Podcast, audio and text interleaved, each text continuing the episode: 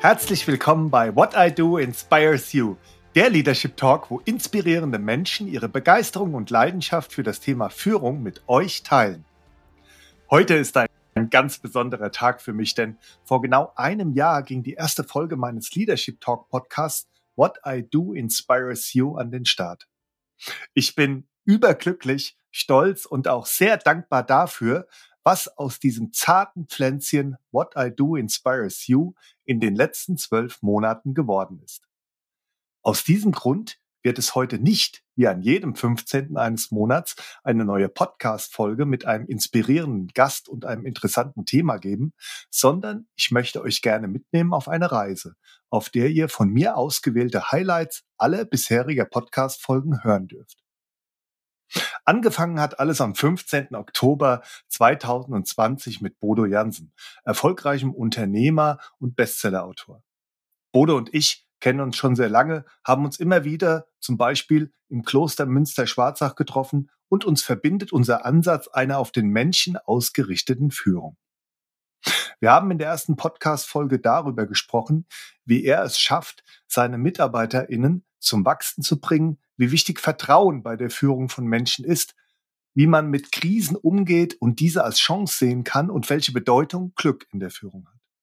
Hört mal rein, was Bodos Perspektive auf den Begriff Führung ist. Führung bedeutet für mich Menschen äh, dabei zu unterstützen, sie dabei zu begleiten, in ihre Kraft zu kommen, äh, Aufgaben zu finden, die ihrer Persönlichkeit entsprechen, das bedeutet für mich Führung. Also Führung äh, ist für mich auf jeden Fall etwas, was auf den Menschen bezogen ist, während Management zum Beispiel etwas ist, was auf Dinge bezogen ist, auf Prozesse und Standards. Also wenn ich über Führung spreche, dann spreche ich immer darüber, dass äh, ich Menschen führe.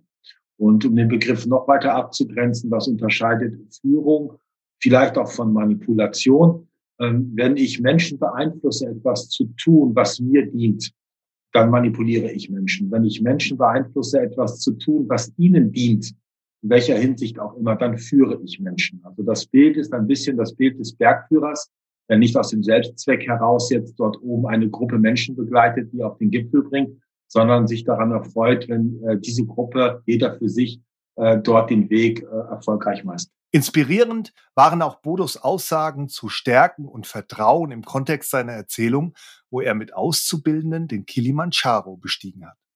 Ich glaube, was, was erstmal wichtig ist, diese Stärken sich genauer anzuschauen. Denn äh, da, da äh, erfahre ich häufig Verwechslungen. Jemanden zu stärken heißt nicht sich für jemanden stark machen sondern genau das Gegenteil. In dem Moment, wo ich mich für jemanden stark mache, schwäche ich denjenigen. Das heißt, nichts anderes als, dass jeder Auszubildende selbst den Weg auf den Berg gehen musste und er nicht hochgetragen worden ist. Das ist ein ganz entscheidender Faktor. Und wir erleben ganz häufig Führungskräfte, die sich für andere stark machen. Die stellen sich vor die anderen. Aber das ist nicht das, worum es geht. Es ist eher, geht eher darum, sich hinter die anderen zu stellen. Wenn du weißt, wer hinter dir steht, ist es egal, was vor dir liegt also so einen sicheren Rahmen zu geben. Und äh, das, was, glaube ich, die Menschen damals äh, sehr dazu oder was sehr dazu beigetragen hat, war, dass ich ihnen das zugetraut habe, dass ich ihnen das Vertrauen geschenkt habe dafür, dass dass sie dazu in der Lage sind, das zu gehen, ja, diese Strecke zu gehen, mal unabhängig vom Schicksal, das wir nicht beeinflussen können, wie das Wetter, was sich umschlagen kann. Aber erst einmal habe ich jedem das Gefühl gegeben, hey, ähm, egal wie deine Voraussetzungen gerade sind, äh, du kannst es, du schaffst es.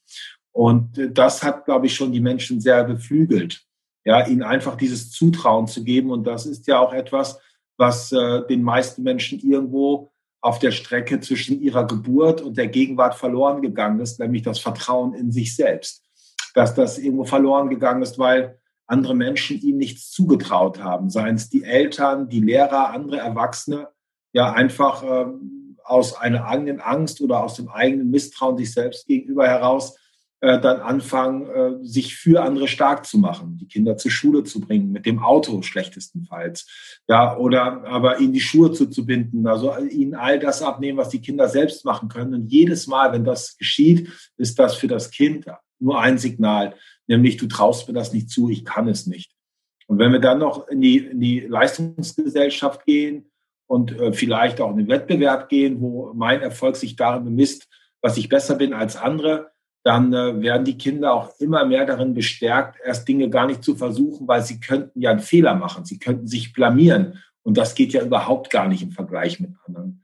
Das heißt, äh, unsere Gesellschaft, unsere Leistungsgesellschaft, der Wettbewerb in Verbindung auch mit unserer Geschichte, äh, mit unserer langjährigen Geschichte führen dazu, dass die German Angst, wie sie es in Deutschland so schön heißt, ähm, ihren, ja, ihren Ausdruck verleiht. Und das ist, glaube ich, etwas, wo wir am stärksten ansetzen können. Also der German Angst entgegenwirken, indem wir den Menschen tatsächlich etwas zutrauen. In meiner zweiten Podcast-Folge durfte ich mit Dr. Oliver Haas über Corporate Happiness als Führungssystem und über die wichtigsten Elemente einer modernen und zeitgemäßen Führung sprechen. Wir tauchten ein in die Wissenschaft der positiven Psychologie und wir haben darüber gesprochen, warum Glück die Voraussetzung für Erfolg ist. Gerne erinnere ich mich daran, als Oliver Haas beschreibt, dass Erfolg nicht glücklich macht, sondern es genau umgekehrt ist. Er sagt, wir wollen nicht erfolgreicher sein, sondern wir wollen glücklicher sein.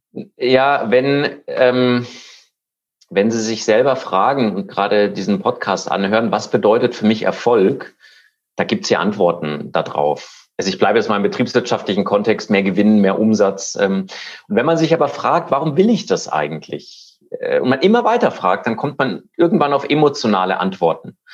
Ja, ich will das alles deswegen, damit ich in der Früh gern aufstehe, damit ich äh, was äh, weiterbringe, damit ich was Sinnvolles tue. Also wir wollen eigentlich gar nicht erfolgreich werden, sondern wir wollen glücklicher sein. Und die Wissenschaft, ähm, für die ich mich ja sehr interessiere, die hat eben rausgefunden, dass erfolgreichere Menschen aber nicht glücklicher sind. Also wir gewöhnen uns sehr schnell an Erfolg. Und ähm, was sie, aber noch erstaunlicher ist, dass sie die Formel umgedreht haben, dass sie nämlich gezeigt haben, dass wenn, wenn Menschen ein erfüllteres Leben führen, wenn sie ähm, glücklicher sind, dass sie dann loyaler sind, dass sie kreativer sind, dass sie Lust auf Leistung haben, dass sie weniger krank sind also, dass glücklichere Menschen auch erfolgreicher sind. Und das bietet natürlich jetzt Ansatzpunkte einerseits, ja, für das Persönliche, für die persönliche Erfüllung, aber eben auch für den Erfolg am Arbeitsplatz, im Team oder im ganzen Unternehmen. Sehr inspirierend auch die Aussage von Oliver zur Leitbilderstellung. Ja, das haben Sie schön auf den Punkt gebracht, weil das, was nie funktioniert, ist, dass man Leitbilder, dass sich das Inhaber mit einer Agentur und ein paar Führungskräften ausdenken und dann versuchen, es in die Mannschaft reinzutragen. Das wird dann nur dokument, also es gibt eine Dokumentation, aber die bringt keine Verhaltensänderung. Wenn man aber bei den Menschen selber anfängt und denen die Möglichkeit gibt, sich mal zu fragen, habe ich eine persönliche Vision? Was ist mir denn wichtig? Was ist mir bedeutsam? Also wenn man die Frage nach dem Sinn stellt und Menschen im Unternehmen darauf eine Antwort finden und jetzt eine Möglichkeit haben, nachdem sie wissen, was ihnen persönlich wichtig ist, ein Stück weit das im Unternehmen zu leben, mit Blick auf ein Leitbild, wo sie selber mit dabei waren, das mitgearbeitet haben, äh, dann sind sie auf dem Sprung zum loyalen Mitarbeiter. Also dann hält die was in diesem Unternehmen. Also wir haben, Rainer Voss hat das so schön gesagt, ehemaliger Investmentbanker, wir haben so viel Know-how in den Unternehmen, so viel Expertise, aber so wenig Know-why mehr. Also dieses Warum fehlt. Und der Schlüssel dazu ist die Beschäftigung des Einzelnen damit. Sehr inspirierend war für mich das Gespräch mit Pater Anselm Grün, in dem es um das Thema Führen heißt andere aufrichten und Leben wecken ging. Obwohl ich Pater Anselm schon kannte und wir uns auch vor dem Interview das eine oder andere Mal im Kloster Münster-Schwarzach ausgetauscht hatten, war ich ehrlicherweise bei der Aufnahme der dritten Podcast-Folge etwas nervös. Irgendwie hat ja fast jedes Wort und jeder Satz von Pater Anselm ein Gewicht, aber an zwei Dinge erinnere ich mich ganz besonders. Zum einen an sein Bild von Führung. Ich spreche lieber in Bildern als in Definitionen. Für mich heißt äh, ein schönes Bild von Führen diese schöne Geschichte von der gekrümmten Frau, die Jesus wieder aufrichtet. Und ich sage, der führt gut, bei dem die Mitarbeiter auch abends aufrechter nach Hause gehen. Also jemand aufzurichten, jemand äh, in seine Kraft zu bringen. Ein anderes Bild von Führen heißt, Führen heißt für mich dem Leben dienen, auch der, dem Ganzen dienen, der Firma, aber auch dem einzelnen Menschen und Leben wecken in den einzelnen Menschen. Und das braucht eben auch Fantasie, dass ich mich hinein meditiere in den einzelnen Menschen. Was steckt in ihm für Potenzial? Also wenn ich das Leben wecke, dann tut es diesen Menschen gut und lässt sich auch der Firma, aber ich verzwecke den Menschen nicht, ähm, ich mache ihn nicht abhängig von den Zahlen. Das ist für mich ein falsches Führungsmodell, dass die Zahlen zu oberst stehen und der Mensch den Zahlen untergeordnet wird. Zum anderen war es absolut spannend, Pater Anselm zuzuhören, als er aufzeigt, dass die 1500 Jahre alten Regeln des heiligen Benedikts von Nursia bereits Elemente moderner Führung enthalten. Benedikt hat in seiner Regel Führungskapitel geschrieben für den wirtschaftlichen Leiter, für den Zellerar und aber auch für den Abt. Und da legt er erstmal Wert, dass der Zellerar, die Führungskraft an sich selber arbeitet, dass sie sich selber kennenlernt, dass sie die eigenen Fehler und Schwächen kennt, dass sie nicht misstrauisch ist, dass sie äh, aus ähm, all das, was sie bei sich selber nicht kennt, das wird sie auf die Mitarbeiter projizieren. Das ist eine. Wer andere führen will, muss sich selber führen, muss sich selber gut kennenlernen. Ich kenne zum Beispiel viele Führungskräfte, die wollen eine vertrauensvolle Atmosphäre schaffen, aber von ihnen geht unbewussten Misstrauen aus, weil sie sich selber misstrauen, weil sie Angst haben vor der eigenen Wahrheit. Und das ist für Bendig ganz wichtig. Der, äh, die Führungskraft muss an sich arbeiten, sich selber erkennen, ehrlich sein. Und dann ist für ihn ganz wichtig das richtige Maß und dass er äh, ein Gespür hat für den Menschen, was braucht der Mensch, dass ich in den einzelnen Menschen mich auf jeden Einzelnen einlasse, um das Potenzial, das in ihm steckt, äh, zum Leben zu wecken. Sie soll nicht alle über den gleichen Kamm scheren, sondern ein Gespür haben, was die Einzelnen äh, brauchen. Und Benedikt ähm, meidet so große Worte. Also immer, wenn eine Firma zu großspurig von sich redet, bin ich auch skeptisch.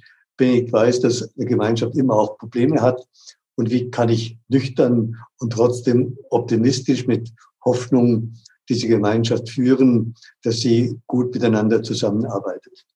Die Auftaktfolge für das Jahr 2021 durfte ich mit Gina Schöler, ihres Zeichens selbsternannte Glücksministerin, gestalten und es tat so gut, mitten in der Pandemie den Zukunftsmut und die Zuversicht von Gina beim Thema die Bedeutung von Glück in der Führung zu spüren und an euch HörerInnen weiterzugeben. Ginas persönliche Definition von Glück ist? Persönlich habe ich natürlich auch meine Definition gefunden, wenngleich die bestimmt nicht für jeden äh, genauso adaptierbar ist. Ich rufe ja auch dazu auf, ähm, jeder darf sich sein eigenes Rezept zusammenbrauen. Ähm, ich bin quasi der Appetitanreger dafür. Aber für mich hat sich herauskristallisiert im Laufe der letzten nunmehr über acht Jahren tatsächlich, wo ich mich damit auseinandersetze, kommt immer wieder alles so auf eine Begrifflichkeit zurück und das ist die Verbundenheit. Also ich merke einfach, wenn ich abends im Bett liege und so Revue passieren lasse, es war ein guter Tag, dann hatte der bestimmte Komponenten, die sich auf Verbundenheit zurückführen lassen. Entweder mit mir selber, ich habe was für mich getan, ich bin mir treu geblieben, ich bin für meine Werte eingestanden und so weiter und so fort. Oder Verbundenheit mit anderen Menschen. Das kann mit Familie und Freunde sein, kann aber auch mit ganz fremden Menschen sein, indem ich mit jemandem ein schönes Gespräch hatte oder eine tolle Begegnung hatte. Und wenn das in irgendeiner Form dabei war, war es für mich ein guter Tag. Und das ist immer wieder auf unterschiedlichste Art und Weise äh, hat sich das bewahrheitet. Und deswegen habe ich das für mich persönlich als kleine Glücksformel herauskristallisiert so großartig auch Chinas pragmatische Tipps für Führungskräfte. So, so ein paar Hands-on-Tipps, ähm, Beispiel Wertschätzung. Ja, das ist ja irgendwie Dankbarkeit und Wertschätzung ist ja so, so, so ein Grundbaustein von, von positiver Psychologie und durchaus auch von Positive Leadership. Ne? Und ich, ich liebe immer so ganz pragmatische Sachen, äh, wo ich dann die Leute auch direkt ins Tun bekomme, sei das jetzt bei Online- oder bei Offline-Veranstaltungen. ich zück dann ganz gerne so einen Post-it-Block. Ne? Das ist nämlich irgendwie so der alltagstauglichste Gegenstand, den man sich vorstellt vorstellen kann, den hat jeder irgendwo rumfliegen, auf dem Schreibtisch, äh, im Meetingraum oder äh, im Homeoffice, egal wo. Und den wirklich ganz explizit für Wertschätzung zu nutzen. Ne? Also wirklich äh, komme, was wolle, draufschreiben, was einem einfällt, äh, für äh, den Nachbarn, für die Ehefrau, für die Kollegin, für den Pförtner, wer auch immer, es fällt einem zu jeder Person etwas, etwas Gutes ein, wofür man dankbar ist oder was er oder sie besonders gut kann und das wirklich auch mal aufzuschreiben und entweder persönlich vorzutragen. Da muss man darauf achten, dass es äh, authentisch rüberkommt und dass es ähm, nicht so unbedingt zwischen Tür und Angel passiert, sondern dass man sich einen kurzen, bewussten Moment dafür tatsächlich Zeit nimmt. Man sagt tatsächlich mindestens mal 15 Sekunden, dass es auch rüberkommt. Ähm, das entweder vorträgt oder ihm, ihm oder ihr auch wirklich übergibt und schenkt. Ähm, und das ist ein kleines haptisches Zettelchen. Ich habe hier gerade auch eins zur Hand. Das bleibt im wahrsten Sinne. Das hängt dann am Laptop, das hängt an der Tür, am schwarzen Brett. Und ähm, so positive Bestärkung ist so simpel. Es klingt zu einfach, um wahr zu sein, aber es hat eine unglaubliche Wirkung. Und dann sitzen sie immer da und schreiben ihre Post-it-Blöcke voll und äh, manchmal übergeben sie sich dann schon direkt gegenseitig irgendwelche Nettigkeiten. Letztendlich geht es darum, ja, äh, Lob und, und Anerkennung und vielleicht auch mal ein Kompliment äh, sich gegenseitig zu schenken. Die beiden Folgen 5 und 6 waren den Themen positive Psychologie und Positive Leadership gewidmet. Mit meiner Gesprächspartnerin Dr. Judith Mangelsdorf durfte ich eintauchen in die Wissenschaft der positiven Psychologie und wir haben darüber gesprochen, welche große Bedeutung die positive Psychologie für eine gute und zeitgemäße Führung hat. Judith hat sehr verständlich erklärt, was es denn mit der positiven Psychologie auf sich hat. Ähm, Psychologie, das muss man vielleicht wissen, so für den größeren Zusammenhang, eigentlich eine Wissenschaft, die aus einem Defizitdenken heraus entstanden ist. Das heißt also tatsächlich, ähm, ganz viel der psychologischen, der frühen psychologischen Forschung beruht auf der Frage, wie man Menschen, die damals aus dem Krieg zurückgekehrt ist, wieder in eine Form von Arbeitsfähigkeit bringen könnte. Das heißt, es hat zu einem sehr großen quasi Dominanzfeld geführt der klinischen Psychologie, die ähm, quasi im Vordergrund die Frage hatte, wie können wir das, was vielleicht falsch läuft oder schief läuft oder das Defizit oder auch die psychologische Krankheit aufheben, bekämpfen und die Menschen quasi wieder so ein Stück weit psychisch gesunden lassen. Das war ein unglaublich wichtiger Teil der Psychologie und hatte aber zu einer gewissen Schieflage geführt. Das heißt, man wusste unendlich viel um die Jahrtausendwende, um die Frage dessen, wie man Depressionen begleiten kann, wie man Menschen nach Traumatisierung helfen kann. Selbst Unternehmensentwicklung hatte viel von diesem Ansatz, find the pain points, also finde raus, was die Probleme sind und dann kümmern wir uns um eure Probleme. Und Martin Seligmann, ähm, als einer der wissenschaftlichen Gründerväter der positiven Psychologie, hat damals, so ungefähr um die Jahrtausendwende 1998, gesagt, wir haben den Menschen als gesunden Menschen vollkommen vergessen. Wir haben diese Frage quasi ähm, im wissenschaftlichen Sinne vollkommen außer Acht gelassen. Was macht ein wirklich erfülltes Leben aus? Was hilft Menschen, ihre Stärken zu erkennen und zu nutzen? Wie können wir eigentlich wirklich erfüllte Beziehungen führen und wie können wir ein Leben führen, was uns zu Lebzeiten so viel Sinn erleben schenkt, dass wenn wir irgendwann im Sterbebett liegen und zurückschauen, das Gefühl haben, das, was wir gelebt haben, war gut. Und das war gerade aus wissenschaftlicher Sicht halt wirklich ein weißes Blatt Papier, wenn man so möchte. Das heißt also etwas, worum wir so wenig wussten im Verhältnis, dass es sowas brauchte wie eine vollkommen neue wissenschaftliche Ausrichtung, die ähm, neben all dem, was wir schon wussten, zusätzlich die Frage danach stellt, was ist äh, das Gute am Menschen? Wie können wir das Gute am Menschen weiter fördern? Wie können wir sowohl Individuen unterstützen, aber auch Organisationen, Unternehmen und ganze Gesellschaften darin, mehr Menschen zu erlauben, ein wirklich erfülltes Leben zu führen. Und es gibt eine sehr kurze Definition der positiven Psychologie, die sehr hilfreich ist, äh, von Snyder und Lopez, die nämlich mal gesagt haben, positive Psychologie ist die wissenschaftliche Erforschung dessen, was das Leben lebenswert macht. Natürlich ist inzwischen viel mehr darum entstanden. Das heißt, inzwischen gibt es viele Anwender, egal ob wir über sowas wie Leadership sprechen oder Unternehmensentwicklung, Coaching, Therapie, pädagogische Arbeit, die diese Grundsätze in ihre Arbeit integriert haben, um zu schauen, wie können wir damit Menschen helfen, ein besseres Leben zu führen. Weiteres Highlight dieser Folge war Judiths Beschreibung der sogenannten PERMA-Elemente, welche man aus der positiven Psychologie auf das Thema Führung übertragen kann um diesem Zustand von Flourishing zu entsprechen, also dem von Potenzialentfaltung, wenn man so möchte. Und es gibt verschiedene Antworten. Eine sehr bekannte kommt von Martin Seligmann, einem der Gründerväter, der gesagt hat, das erfüllte Leben fußt eigentlich auf fünf Säulen. Und die kann man mit dem Akronym PERMA überschreiben. Das heißt P für positive Emotionen, E für Engagement, R für Relationships, also Beziehungen, M für Meaning oder Sinn und A für Accomplishment, also sowas wie Selbstwirksamkeit oder Leistung.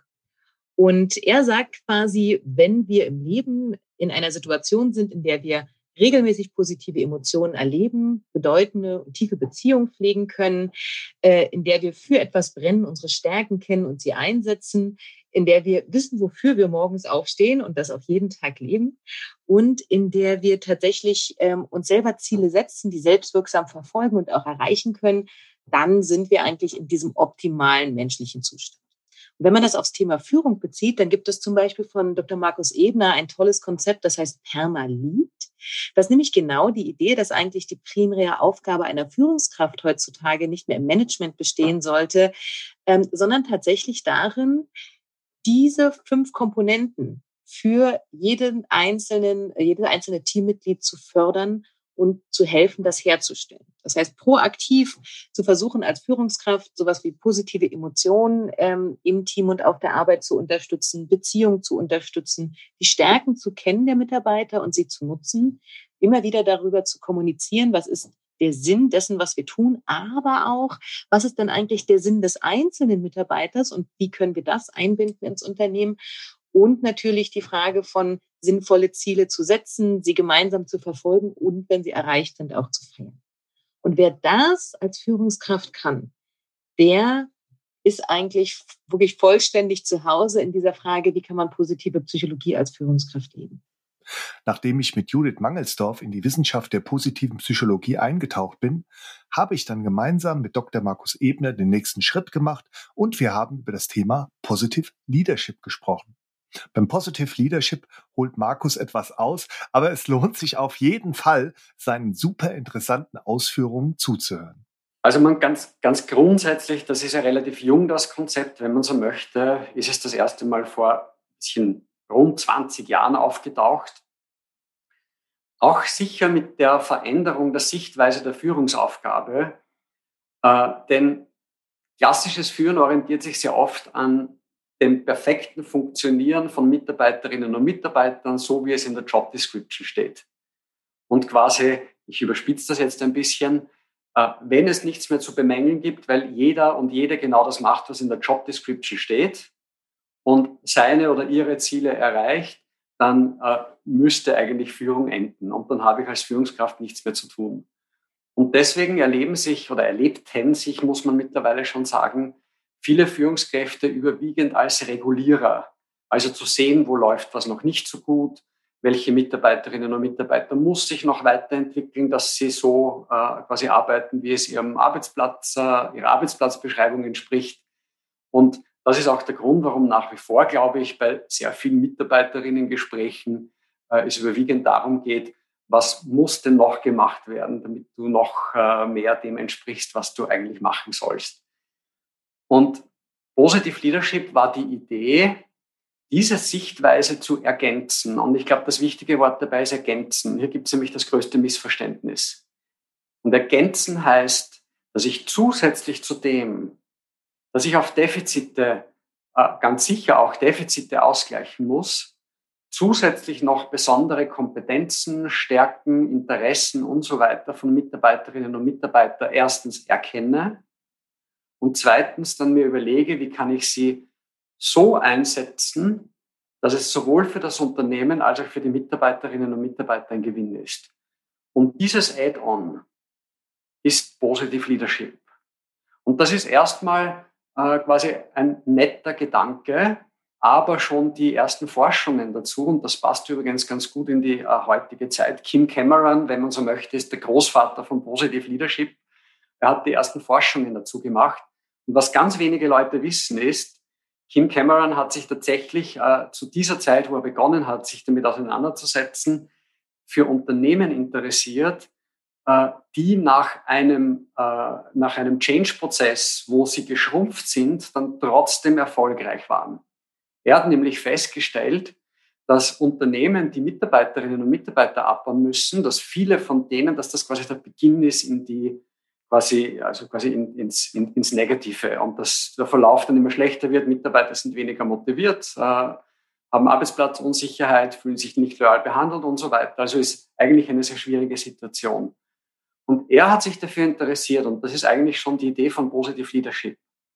Was machen Unternehmen, die nach solchen Downsizing-Prozessen erfolgreich sind, anders als Unternehmen, die halt überleben oder vielleicht sogar nicht mal überleben? Und das, was er herausgefunden hat, und das war eigentlich, also quasi der Weg zu Positive Leadership war indirekt, Äh, das, was er herausgefunden hat, ist, dass es offensichtlich eine bestimmte Art von Unternehmenskultur ist, die völlig unabhängig vom Umsatz ist, äh, ob ein Unternehmen nach so schwierigen Phasen gestärkt oder besser hervorgeht.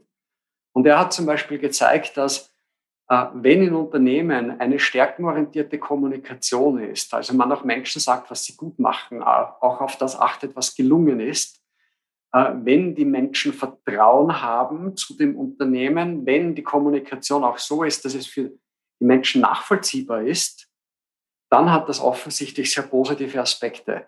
Und das ist Führung und nicht Management. Weil Management ist, ich entwerfe am Reißbrett, wie viele Menschen brauchen wir, um die Aufgaben, die wir derzeit haben oder Aufträge, die wir haben, abzuarbeiten. Und dann kommt am Schluss raus, wir müssen 150 Leute abbauen und dann muss das irgendwie umgesetzt werden. Die meisten vergessen bei so einem Prozess darauf, dass das massiven Einfluss hat, auch auf die, die bleiben. Weil die sehen das. Und wenn sie vorhin das Gefühl gehabt haben, wir sind alle wichtig, und zwei Wochen später heißt es, wir werden 150 Menschen entlassen, äh, dann ist erstens relevant, in welcher Form passiert das? Ist es für die, die bleiben, nachvollziehbar? Ist auch nachvollziehbar, wie die Auswahl getroffen wurde? weil das merken sich die Menschen, die im Unternehmen bleiben. Und darauf, glaube ich, wird oft weniger geschaut, als dass man sich halt überlegt, nach welchen Kriterien kann man sich von den Menschen verabschieden oder wie auch immer. manchmal wird es ja fast gar nicht kommuniziert, außer eine Zahl mit einer Liste dazu. Äh, und keiner weiß, ob er oder sie die nächste auf der Liste ist. Und das hat Kim Cameron gemacht. Und die Grundidee, die dahinter war, die wir heute noch ganz stark bei Positive Leadership haben, ist, ich gehe dorthin, wo etwas besonders erfolgreich ist. In unserem Fall jetzt äh, in Unternehmen. Ne? Das macht ja die positive Psychologie generell.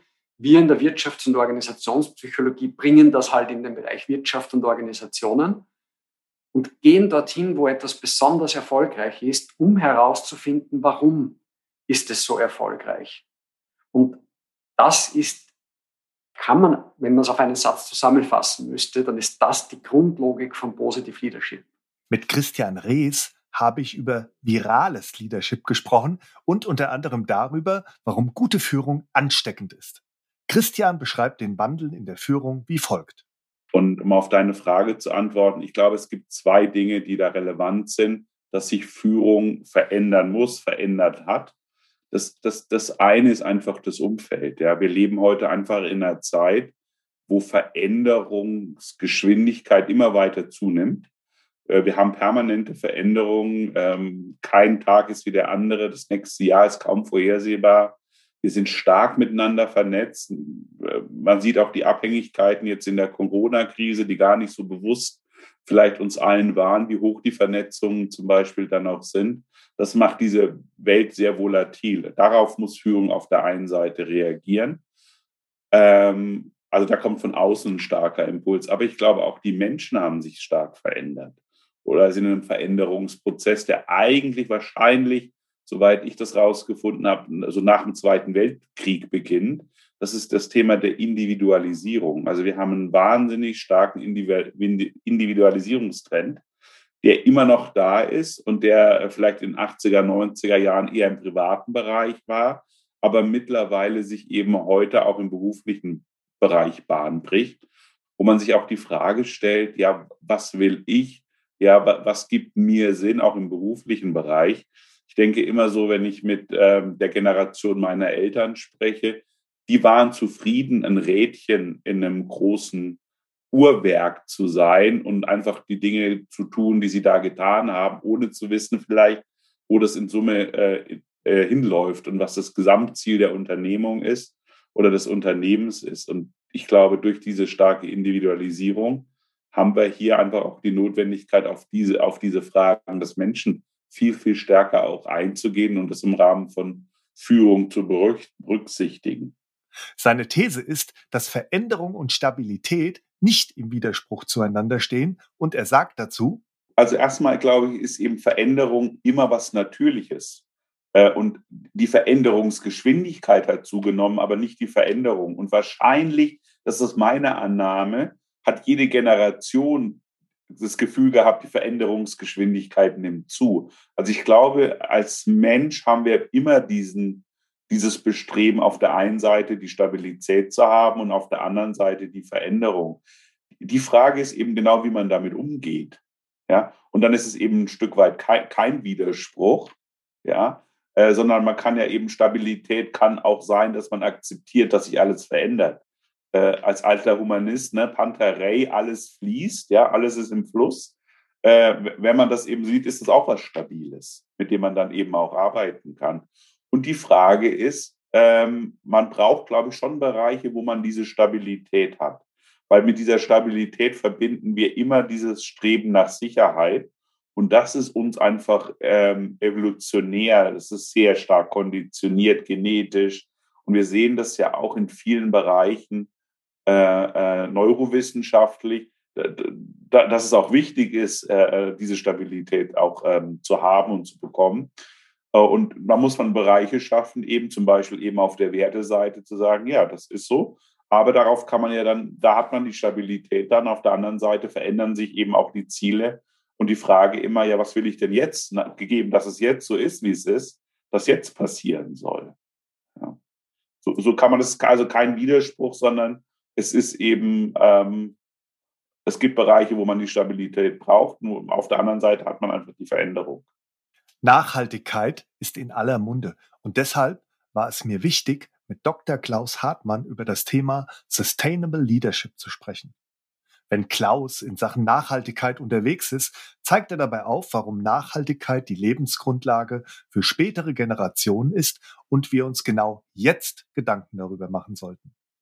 Klaus hat sehr eindrücklich beschrieben, was für ihn nicht gute Führung bedeutet und welche eigenen Erfahrungen er gemacht hat. Was das bedeutet. Also ich habe tatsächlich ähm, mal festgestellt, ich erkläre es für mich mal andersrum, was nicht gute Führung heißt. Also ist, auch ich habe mal das leider erleben dürfen, ähm, was der Bodo Jansen, glaube ich, auch bei dir im Podcast äh, beschrieben hat. Das habe ich nämlich mir mal angehört, dass ich auch mal so eine Mitarbeiterbefragung hatte, die, die äußerst negativ ausgefallen ist. Also das habe ich noch so dermaßen im Kopf. Ähm, weil also bei den Stadtwerken Flensburg wird immer alle zwei Jahre so eine Mitarbeiterbefragung durchgeführt und ich bin 2013 formal Abteilungsleiter geworden und beim ersten Mal 2014 war noch alles in Butter, da äh, war ich ja noch im, im, Ankommen mehr oder weniger und ähm, alles gut und 2016 ähm, bei der Umfrage war es gar nicht mehr gut. Also da habe ich damals einen Anruf bekommen von meinem Geschäftsführer. Ich war da damals in Elternzeit, wo ich mich schon gewundert habe, wie es kommt. Normalerweise in der Elternzeit gab es nicht so viele Anrufe wie vielleicht in den Elternzeiten davor. Und in dem Augenblick, wo er mich dann anrief. Ich weiß noch, ich war oben auf dem Dachboden, es war richtig schön Sommer und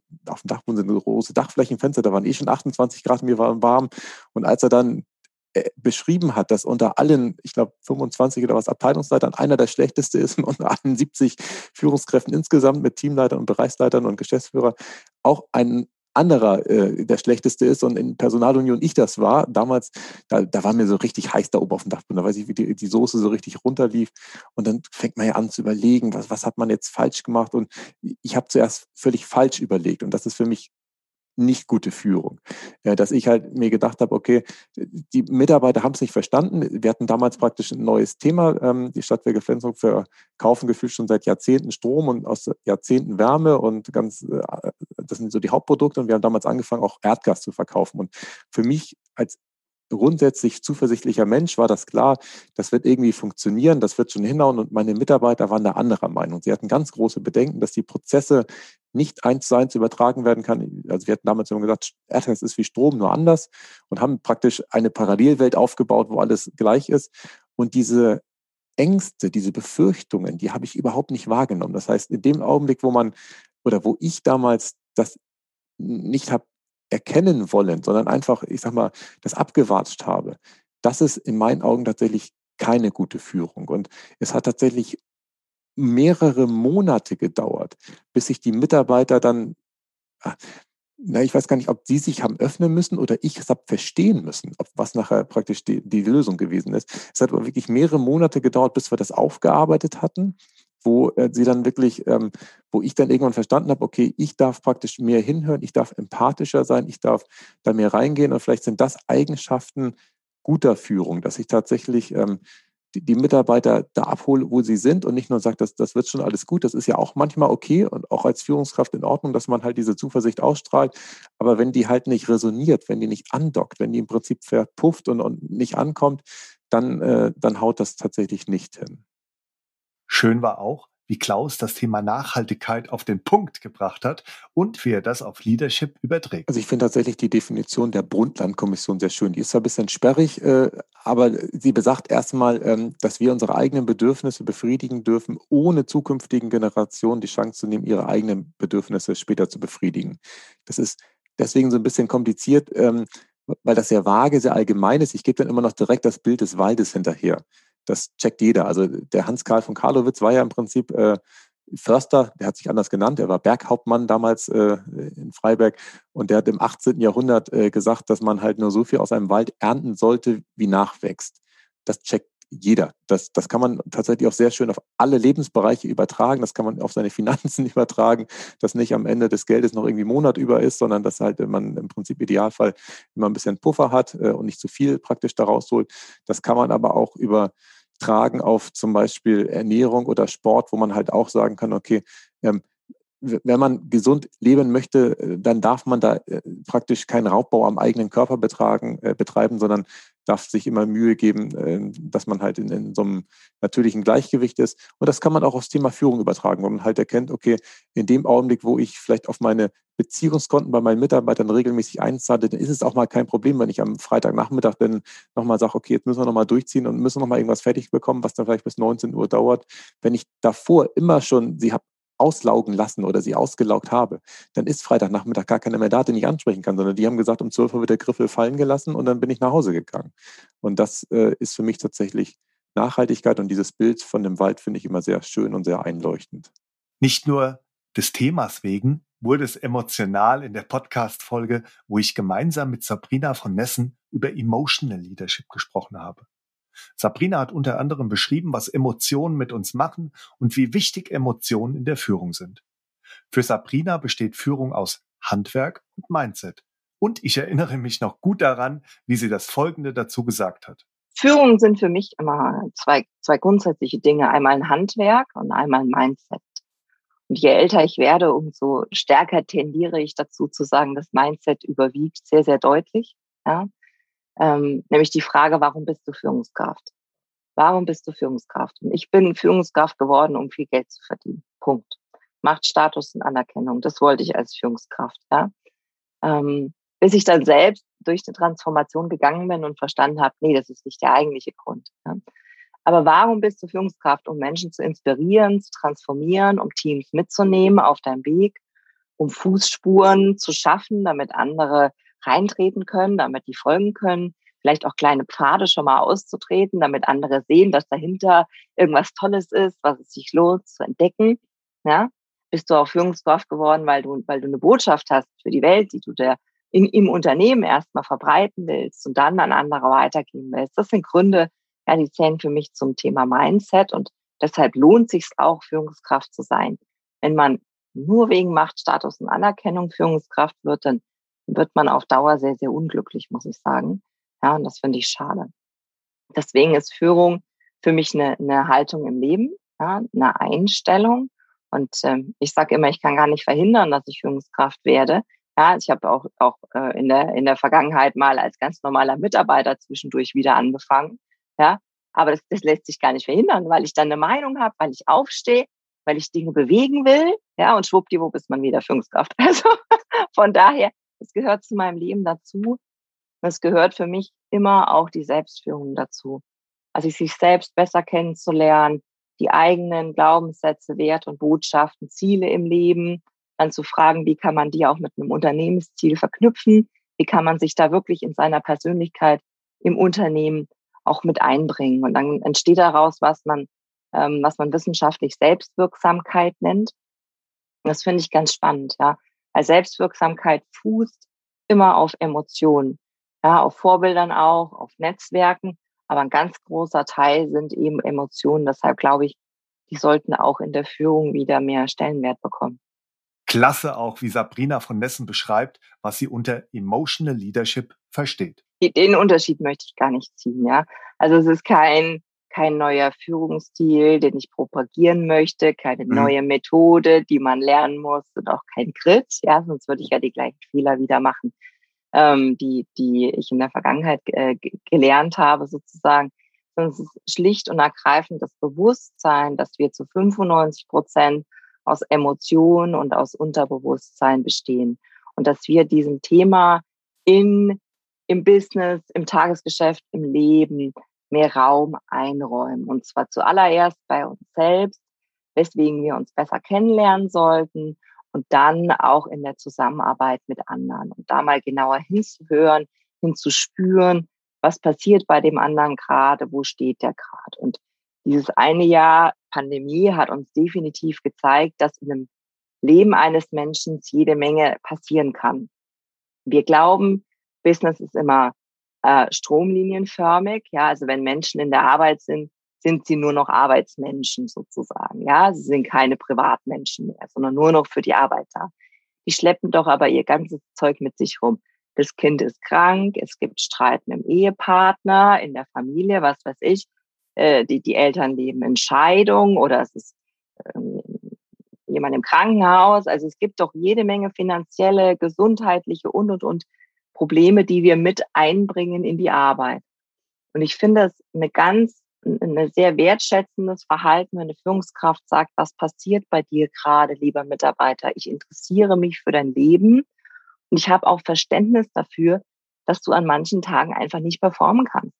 Ja, dann mach langsam oder geh nach Hause, mach einen Spaziergang, geh zur Massage. Das ging jetzt nicht, aber ne, finde etwas, um dich selbst wieder ins Gleichgewicht zu bringen und dann kannst du wieder kommen, äh, wieder arbeiten. Ne? Also dieses, dieses sklavische in der Arbeitszeit muss man am Arbeitsplatz sein, obwohl man einfach nicht performant ist an dem Tag. Davon halte ich nichts, sondern wirklich hinzuschauen, wie geht's dem Mensch? Kann ich etwas beitragen dazu, dass es ihm besser geht?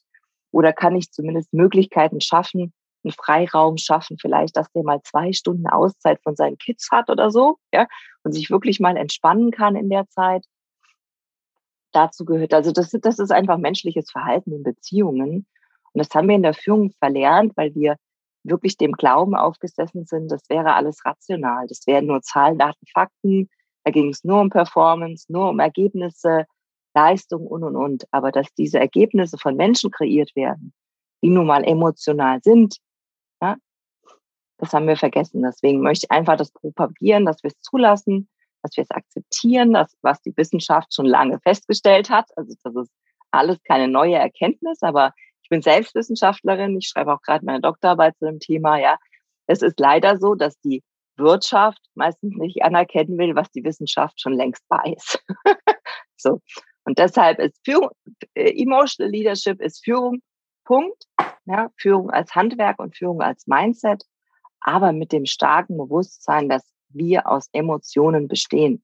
Und dass wir diese Emotionen sehen, verstehen und anerkennen müssen und ein Stück weit sie auch kontrollieren müssen, um gut miteinander klarzukommen.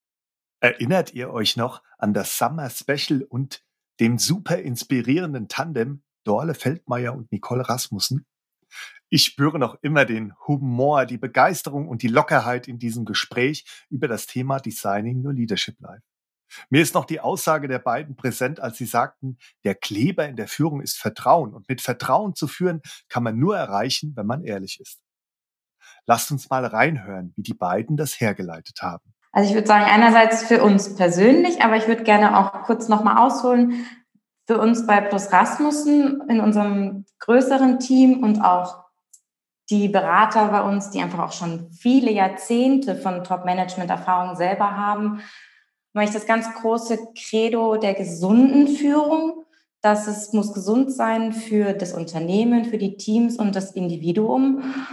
Und wir haben von sehr, sehr tollen Coaches und von dem Specht-Institut, wo wir auch selber, wir, wir als eigenes Führungsteam hingehen, um uns weiterzuentwickeln und auch unsere Coachings gelernt haben, haben wir drei ganz spannende und eigentlich sehr banale Grunddisziplinen der Führung gelernt dass es sich selbst führen und andere führen, was eigentlich keine große Überraschung ist, das ist ja jedem bewusst, aber was ein neuer Aspekt für uns war und für auch viele noch ist, ist sich führen lassen. Was wir auch gerade in der Krise gesehen haben, dass viele der Unternehmen, die viel agiler und schneller reagieren konnten, haben einfach eine Chance gehabt, besser durch die Krise zu kommen und teilweise auch Performance zu steigern. Also eine, Flexi eine Mischung aus Speed und Resilience. Und das geht nur dadurch, wenn ich denke, ich als Führungskraft alleine kann das schaffen, das wird nicht funktionieren. Die konnten einfach viel schneller, agiler agieren, weil sie auch Führung und führen lassen zugelassen haben. Das ist so unsere Grundverständnis, auf dem wir aufbauen. Natürlich kommen dann noch verschiedenste Kompetenzen, Verhalten und Rollen der Führungspersönlichkeiten hinzu. Aber wir fangen immer bei der Basis an, bei dem sich führen, sich führen lassen und daraus dann auch andere besser mhm. zu führen. Und dadurch vielleicht auch zu ergänzen, da spielt Ehrlichkeit eigentlich auch eine ganz große Rolle. Also ehrlich sein zu sich selbst und offen und transparent im Sinne, wo stehe ich denn eigentlich gerade? Was fällt mir schwer? Womit kämpfe ich momentan vielleicht? Äh, wo mag ich mir Hilfe holen oder was möchte ich mir auch nicht eingestehen, gerade wenn es um Veränderungen gibt? Was ist es, was mir Bauchschmerzen bereiten? Und da auch in den Austausch zu gehen und nicht versuchen, es alles nur selber für sich zu lösen, sondern wirklich ähm, auch in den Austausch mit anderen zu gehen und offen darüber zu, zu sprechen, damit jeder dann seine, seine Rolle darin auch führen kann, äh, finden kann und herausfinden kann, wie möchte ich die denn auch äh, ausfüllen? Was möchte ich denn auch beitragen? Was möchte ich denn auch bewirken? Und dort anzufangen mit Ehrlichkeit und akzeptieren, wo man ist, ohne ganz schnell in die Beurteilung zu gehen und zu sagen, ist es jetzt gut oder schlecht, sondern es ist einfach da, was dort ist und das ist mein Ausgangspunkt. Und das ist ganz toll, Leute. Diese Ehrlichkeit führt eigentlich zu dem, was sozusagen der Clou, der Kleber ist bei der Führung, das ist Vertrauen. Haben wir auch in der Krise jetzt gesehen, dass das Vertrauen natürlich auch die Basis dafür ist, dass Teams remotely viel besser zusammenwachsen können. Und die nur mit Vertrauen führen und sich mit Vertrauen auch führen lassen, das kann ich nur erreichen, wenn ich ehrlich bin. Und wir sehen auch bei den Unternehmen und vor allen Dingen auch gerade Nils, unser Managing Director, hat uns auch gibt uns immer oft mit auf den Weg von seinen intensiven Coaching-Gesprächen mit den ganz Top-Managern. Die wollen eigentlich viel mehr Kohärenz von sich selbst und wollen auch, wollen die Leute in Vertrauen mitnehmen auf eine Reise, wofür sie aber wirklich selbst stehen. Und sie gestehen sich auch ein, für mehr zu stehen und sind auch nicht mehr bereit dazu, einfach jeden Job zu machen, nur des Geldes wegen, sondern es ist eine wundervolle Umorientierung Richtung Werte und auch Richtung Menschlichkeit, die wir sehen können. Was dann auch erst wieder nachhaltig Wachstum möglich macht. Klasse auch die Beantwortung meiner Frage, was denn das Mutmacher-Plädoyer für euch ZuhörerInnen ist, um euch die Zuversicht zu geben, dass wir unser Leben voller Freude, Balance, Energie und Sinn selbst gestalten können und es auch möglich ist, unserer Leidenschaft für etwas auf die Spur zu kommen, sie zu finden und zu leben? Also da würde ich als erstes sagen, ähm, Leidenschaft ist nicht die Grundvoraussetzung. Oft ist es einfach das Ausprobieren und die Erfahrung, ganz unterschiedliche Erfahrungen sammeln, um da auch in eine Leidenschaft zu kommen oder eine Leidenschaft zu finden, auch da den Druck rauszunehmen. Ich muss eine Leidenschaft haben. Das bringt, glaube ich, viele sonst zur Verzweiflung. Und so eine Grundeinstellung, das Leben lieben, auch wenn es einem teilweise sehr, sehr, sehr schwere Herausforderungen stellt und man teilweise auch einfach mal auf die Schnauze fliegen muss, um zu lernen, um dazu zu lernen und dass das Leben auch einfach mitlernen und ausprobieren. Und ich glaube, wir wären auch beide nicht so positiv, wenn wir nicht auch in unserem Leben schon Sachen erlebt hätten, die uns dahin gebracht haben. Und die waren vielleicht nicht immer alle so positiv. Also dass man muss das alles in, mitnehmen auf eine eine gute Reise. Und Dolle, dir hat der, der weise Mensch, mit dem wir auch so viel tolle ja. Weiterbildung machen, noch mal so was Schönes gesagt. Ja, in einer meiner immer wieder hilft. diversen Krisen in der Vergangenheit. Also die natürlich einem erstmal die Boden, den Boden unter den Füßen auch wegziehen können, ähm, hat er zu mir gesagt, weißt du, Dolle, wir sind nicht Menschen äh, mit, die, mit einer Seele, sondern wir sind Seelen, die eine menschliche Erfahrung machen. Mhm. Also wir sind keine Menschen, die eine Seele haben, sondern Seelen, die eine menschliche Erfahrung machen. Und das hat für mich fast diesen ganzen Prozess zusammengefasst. Ich sagte, es muss nicht alles perfekt sein. Es muss nicht alles sofort laufen.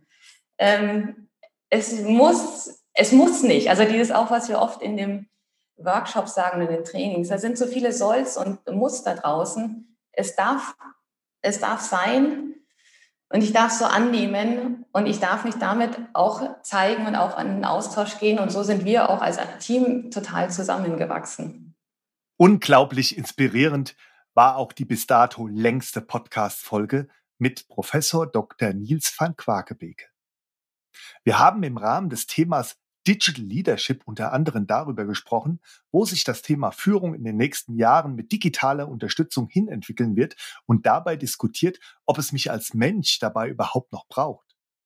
Einprägsam war mir zunächst, was Nils als Kern von Führung sieht. Ich durfte das, glaube ich, noch nie erklären, aber du hast den Untertitel von dem Zeitseminar erwähnt, der heißt Menschen verstehen, Menschen bewegen. Und die meisten denken darum, dass es darum geht, den Menschen zu verstehen und den Menschen zu bewegen. Und das stimmt natürlich in erster Linie für ein Führungsseminar. Aber die Doppelbödigkeit dahinter ist die Einsicht, dass Menschen jetzt als Subjekt bewegen oder Menschen auch verstehen. Und erst wenn Menschen verstehen, werden sie auch bewegen oder werden sie sich bewegen. Also Kern von Führung in, in meiner Definition ist im Prinzip den, den Mensch als handelndes Subjekt in der Organisation zu begreifen und zu sagen, ich kann gar nicht wirksam sein, ohne den richtig zu verstehen, ohne auch zu verstehen, dass da ein Mensch vor mir ist, der selbst verstehen will und selbst bewegen will. Also wenn ich den jetzt verstehen und bewegen will, muss das meine Grundprämisse sein und von der aus kann ich dann weitergehen. Oder auch als Nils darüber gesprochen hat, dass Führungskräfte nicht nicht wollen, sondern oft noch nicht können und er dabei die Metapher eines Wildwasserbachs bemüht hat. Ich dachte, so schlimm ist es aber nicht. Es ist nicht, dass sie nicht wollen. Es ist bei den meisten so, dass sie, dass sie nur gerade noch nicht können.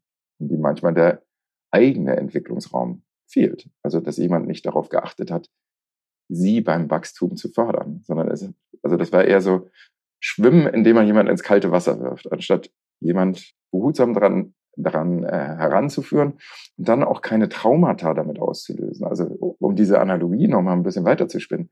Wenn du ins kalte Wasser in so, so einen Wildbach ge gestoßen wirst, dann ist das ist kalt und ja, da mag dir jemand vorher gesagt haben, du kannst das, Joachim, du, du kannst doch auch sonst irgendwie durch Flüsse waden und dann kämpfst du um dein Überleben. Wie viel Spaß macht dir das? Überhaupt nicht und du versuchst irgendwie deinen Kopf über Wasser zu halten, aber wenn du dann mal irgendwie so einen Stein hast oder irgendwas, an das du dich klammern kannst, dann hältst du dich daran fest. dann lässt du das auch nicht mehr los. Also wenn du einmal so ein kleines Patentrezept für dich gefunden hast, dann lässt du das nicht mehr los, weil du weißt noch, wie es war, ohne diesen, diesen Baumstamm durch den Fluss zu treiben. Und das finden wir dann häufig bei Führungskräften. Die haben irgendwas, irgendein Pattern, was sie in dieser wilden, unter Umständen traumatischen ersten Zeit ähm, gefunden haben für sich und das lassen sie nicht mehr los. Egal, ob das funktional ist oder dysfunktional.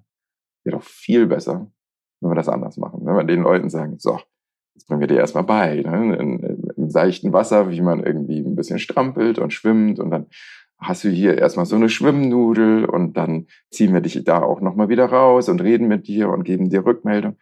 Aber sowas kommt in den seltensten, also in den wenigsten Unternehmen kommt das wirklich strukturiert vor.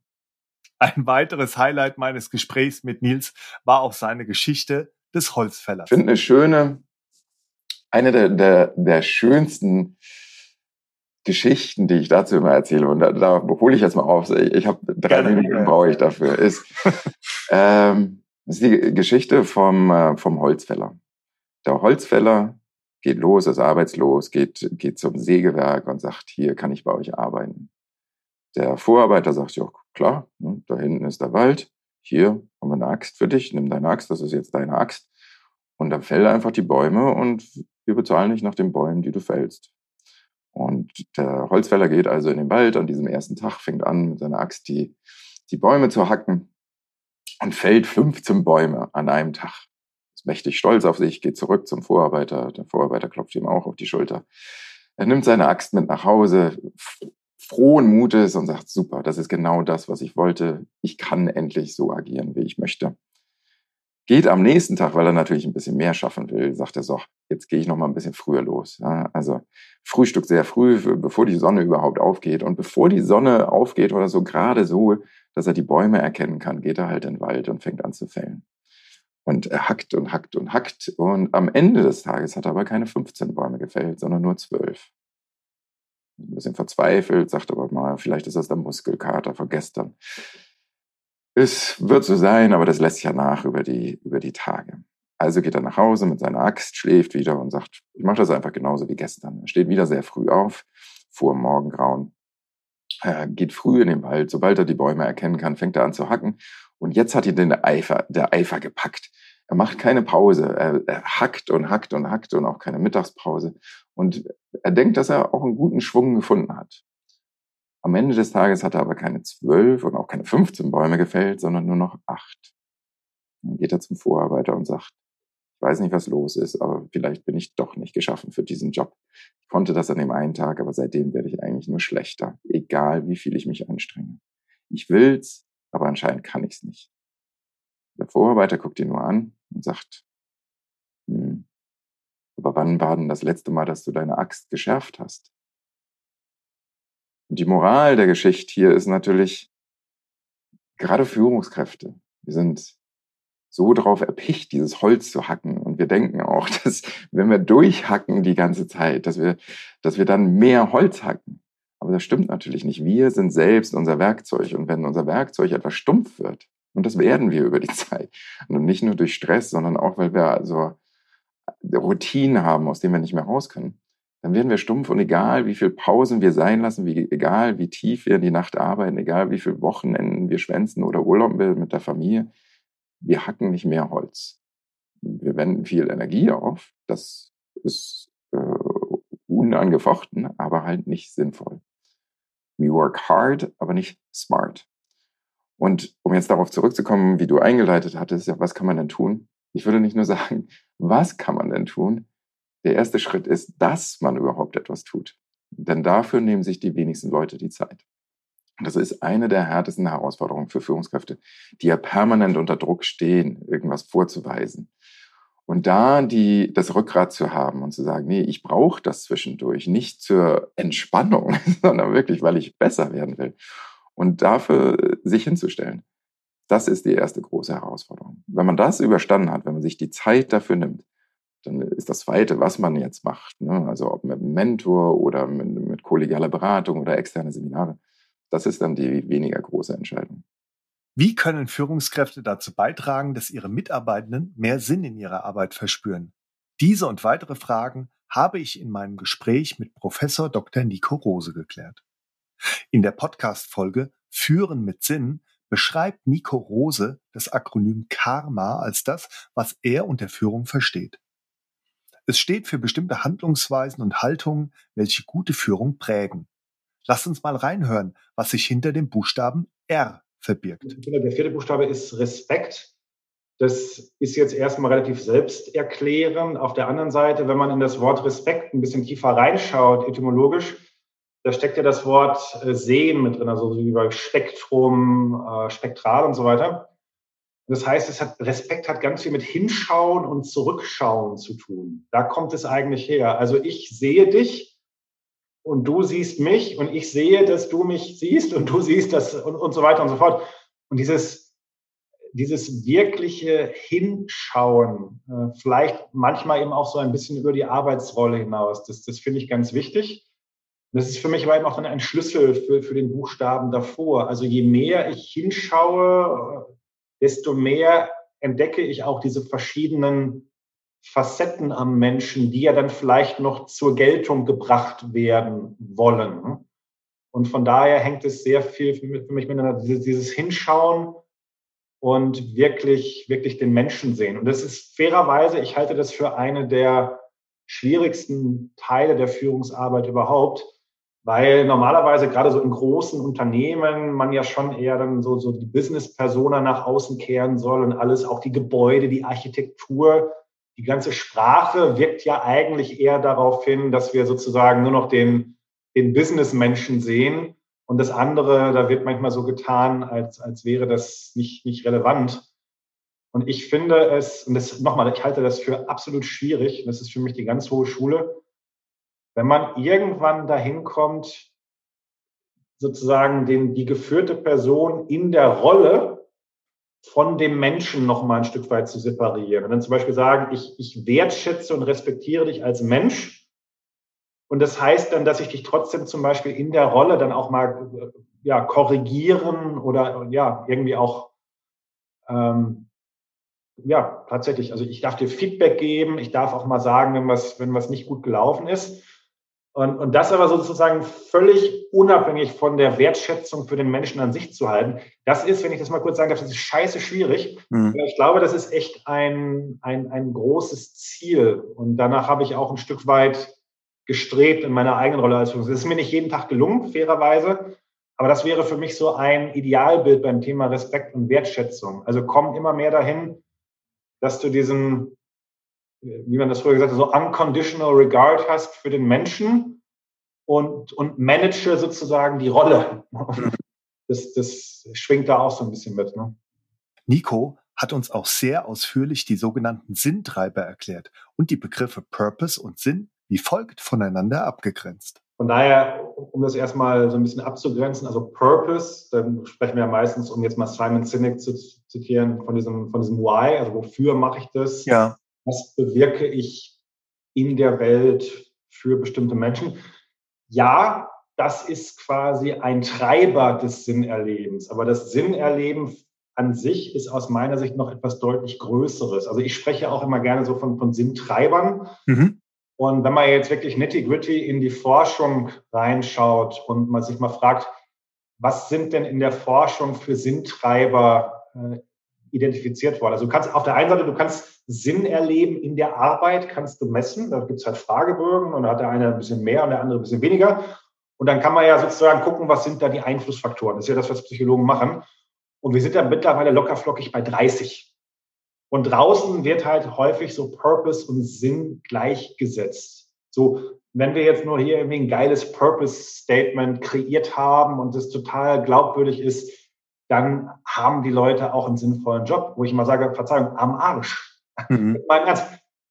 was hast du von einem tollen Purpose? Der kann ja auch total real und total glaubwürdig sein. Was hast du in deinem täglichen Doing von einem tollen Purpose, wenn dein Chef ein Arsch ist? Wenn dein Chef oder deine Chefin Arsch ist, hast du an den meisten Tagen keinen sinnvollen Job. Der Purpose, der mag das so ein bisschen dämpfen. Ja. Das ist das, worauf Viktor Frankl ja vor äh, ja mittlerweile fast 100 Jahren ja auch schon gesagt also dieses wer, wer ein Warum hat, der erträgt fast jedes Wie. Hm. Aber es geht doch nicht darum, die Arbeit zu ertragen. Zu ertragen, genau. Frankl hat das im Nazi-Camp geschrieben, ja. Und, und deswegen ärgere ich mich immer so, wenn das Thema Purpose und dieses Why, wenn das so gleichgesetzt wird. Ähm, das Sinnerleben in der Arbeit kommt in der Regel aus viel, viel alltäglicheren Dingen. Mit wem arbeite ich? Woran arbeite ich? Wie viel Freiraum habe ich dabei? Stärkenorientierung? Äh, komme ich mir in meinem, meinem Wesen selbst näher? Das, das ist ganz, ganz, ganz, ganz kleinteilig. Das fängt übrigens auch schon bei der Persönlichkeit an. Die Psychologen achten ja auch immer auf die Persönlichkeit. Manche Leute empfinden qua ihrer Persönlichkeit mehr Sinn in der Arbeit als andere. Da beißt die Maus keinen Faden ab. Da, da kann die Führungskraft und das Unternehmen auch gar nichts dran machen, außer durch die Rekrutierung. Man könnte jetzt sagen, ich, ich achte bei der Rekrutierung durch Screening darauf, dass ich nur Leute an Bord hole, die besonders viel Sinn empfinden. Aber mhm. also, ich will jetzt nicht zu weit weggehen. Ähm, Sinn heißt für mich erstmal, um nochmal äh, Steve Jobs zu zitieren, connecting the dots. Mhm. Auf, auf einer ganz basalen Ebene heißt es immer da, wo einzelne Daten sich zu etwas Größerem zusammenfügen, wo ein Muster entsteht, entsteht auch Sinn. Also zum Beispiel 1000 Bäume ist was anderes als ein Wald. Wald ist ein Muster höherer Ordnung und da schwingt halt viel, viel mehr mit als 1000 Bäume nebeneinander. Und äh, so ähnlich funktioniert das aus meiner Sicht auch auf dieser etwas abstrakteren Sinnebene. Es geht immer darum, dass sich Dinge auf einer höheren Ebene zusammenfügen, dass da eine Art von Bindung entsteht. Und aus dieser Bindung heraus äh, entsteht dann messbar dieses Sinnerleben. Das heißt, und ja, also zum Beispiel, ich habe eine, eine Bindung an meine Wirkung in der Welt. Das ist ein Sinntreiber. Es gibt aber auch die Wirkung in die Organisation hinein. Also merke ich, dass ich einen Impact nach innen habe. Hm. Das kann, ist für HRler wie mich häufig ganz wichtig. Wir haben ja häufig nicht so viel Wirkung in die Welt hinein. ich als Recruiter, ehemaliger vielleicht noch, aber HRler haben ja häufig ja die internen Kunden. Da geht es also gar nicht so sehr um den Purpose nach außen, sondern um den Purpose nach innen. Ja. Die nächste Bindung ist die, auch da wieder sozusagen Muster, äh, die Menschen. Mag ich die Menschen, mit denen ich arbeite? Also wir ziehen sozusagen Sinn aus gelingenden Beziehungsmustern. Und das Beziehungsmuster wird dann zum Sinnmuster. Manche Leute gehen deswegen auf die Arbeit, nicht weil sie die Arbeit so toll finden, sondern weil sie ein paar Stunden am Tag mit netten Menschen zusammen sein wollen. Ja, weil sie das Team gut finden, genau. Ja. Ja. Dann gibt es so die Bindung, das Muster Bindung auf der höheren Ebene. Also zum Beispiel sind meine wichtigsten Werte, das, was ich in die Welt bringen möchte, sind die im weitesten Sinne in Deckung und connected zu den Unternehmenswerten. Das ist, das ist auch so ein, so ein Muster. Wo, wenn es passt, ist gut. Wenn es nicht passt, äh, bricht das Sinnmuster halt zusammen und noch ganz viele andere Dinge. Also zum Beispiel auch, wir haben schon so ein bisschen gesprochen über, ähm, wer bin ich eigentlich, Nico Rose, Metalhead. Also finde ich eine Verbindung zu mir selbst? Komme ich mir selbst näher, während ich arbeite? Äh, entstehen da interessante Muster? Das ist ein eigener Sinntreiber. Und dann, um das mal abzuschließen, es gibt da auch so ein, so ein Vier-Quadranten-Modell, was du ja aus meinem Buch kennst am Ende des Tages geht es auch einfach um die Frage, wie viel äh, Autonomie und Freiraum erlebe ich trotz der Tatsache, dass ich eben eingebunden bin in, in Regeln und Strukturen und Compliance. Ich glaube, das, was auch draußen nicht verstanden wird von diesen äh, Purpose-Apologeten, ist, Entschuldigung, ähm, Sinn ist halt immer eine individuelle Konstruktion ist zwar schlechtes Deutsch, aber der Amerikaner sagt ja nicht umsonst, this makes sense. Ne? Ich werde mhm. dann immer korrigiert, wenn ich das auf Deutsch sage, weil sagt mir jemand, das heißt, das ergibt Sinn. Dann sage ich, ja, ich weiß das, aber ich sage trotzdem, das macht Sinn, weil ich das mache. Entweder mache ich den Sinn, Sinn kann kein anderer für mich machen. Das hat übrigens Viktor Frankl wiederum auch super erkannt. Der sprach immer von Sinnangeboten. Also du kannst einem anderen Menschen ein Sinnangebot machen. Das ist übrigens auch Führung. Ja, ich lade dich ein, mit mir gemeinsam auf bestimmte Themen, auf Ziele zu gucken. Das muss aber notwendigerweise immer ein Angebot bleiben. Und es gibt attraktivere Angebote und es gibt weniger attraktivere Angebote. Und ich kann natürlich sozusagen als Führungskraft auch darauf hinwirken, den Mitarbeitern dieses Angebot schmackhafter zu machen durch Orientierung. Aber am Ende des Tages bleibt es immer eine Konstruktion.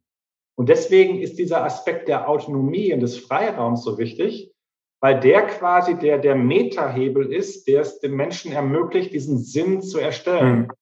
Wenn ich, wenn ich micromanage, kann ich zwar trotzdem die richtigen Dinge bereitstellen, aber ich nehme der, der, der Person die Möglichkeit, das aktiv für sich zu erarbeiten. Also man könnte auch einfach sagen, entweder darf ich die Dots selbst connecten oder jemand anders versucht, sie für mich zu connecten. Und das mit dem durch andere funktioniert meist nicht so gut. Deswegen gibt es ja auch diesen schönen Spruch, das nenne ich häufig beim, beim Change Management, das eigene Kind ist niemals hässlich. Also da, wo du dran beteiligt warst, absolut, ja. ist immer irgendwie schöner und besser, selbst wenn es genauso aussieht wie, wie das andere auch. Ne? Deswegen ist Autonomie, es schwebt, also Autonomie und Vertrauen, das sind ja so eigentlich zwei Seiten der, der, der gleichen Medaille. Deswegen gehören die so eng für mich zusammen. Last but not least durfte ich im vergangenen Podcast-Jahr Patrick Boos, CEO der Bauergruppe, interviewen und wir haben über digitale Transformation und Leadership gesprochen. Patrick spricht unter anderem darüber, wie sich Führung in den vergangenen Jahren verändert hat und erzählt von den Phasen, welche er als Geführter und Führender erlebt hat. Ich denke, wichtigste, der wichtigste Aspekt dabei ist die Tatsache, dass sich Führung in den letzten Jahren und Jahrzehnten substanziell geändert hat. Und ich bin jetzt, wie du sagst, äh, seit 25, fast 30 Jahren im Job und habe natürlich sehr viel Erfahrung gemacht mit Führung. Und zwar einerseits passiv, in dem Sinne, dass ich geführt worden bin. Andererseits natürlich auch aktiv, indem ich selbst äh, relativ früh schon Führungskraft war. Und ähm, wenn ich mich mit meiner eigenen Historie im Bereich Führung auseinandersetze, dann sehe ich eigentlich sehe ich vier Phasen, äh, die man die man beschreiben kann. Die erste Phase, das ist die Phase direkt nach der Uni, der erste Job.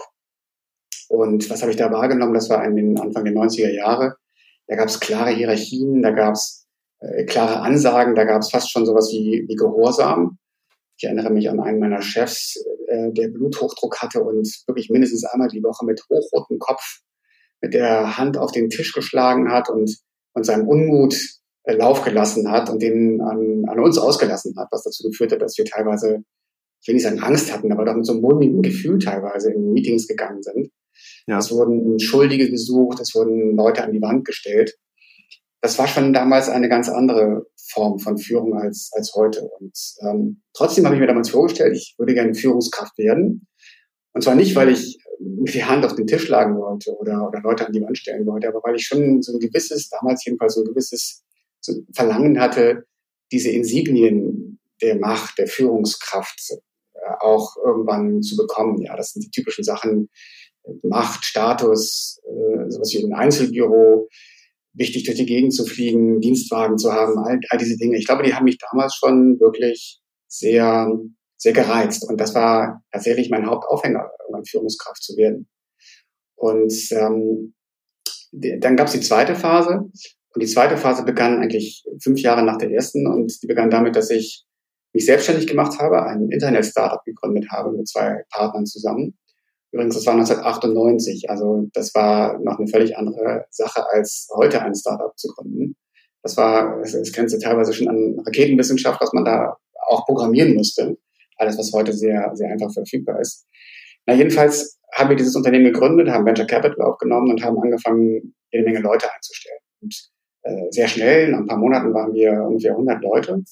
Und ich habe mich in dieser Phase, und das ist meine Erinnerung daran, komplett überschätzt. Eine, eine krasse Selbstüberschätzung, dass man in der Lage ist, in so einer dynamischen Entwicklung Menschen zu führen. Und ähm, äh, am Ende war es tatsächlich auch so, dass ich mit dieser Aufgabe ein Stück weit überfordert war.